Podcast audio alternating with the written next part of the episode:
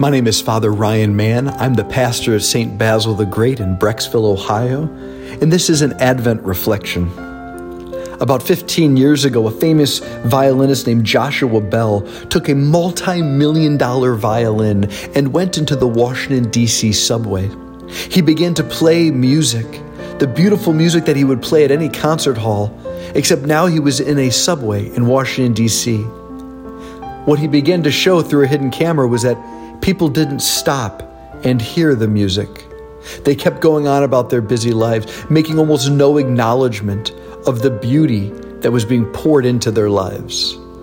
This becomes a little lens for all of us as we begin Advent, because all the little beauties in our lives are actually a communication, a glimpse, a way of journeying towards the big beauty of our lives, God.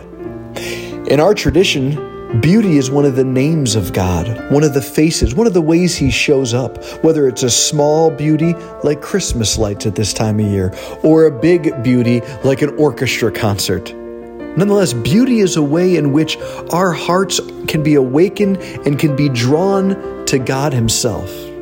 And yet, we see in this study that we also have the capacity to numb ourselves, to be so busy that we miss out on how God might be showing up in our lives through Christmas lights, hot chocolate, Christmas music, time with friends, family, and the beauty of the church's liturgies.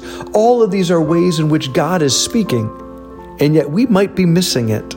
And so as we begin Advent, let us begin with the words of Scripture that asks us to stay awake, be vigilant, don't slumber. That's to say, allow your heart to feel beauty.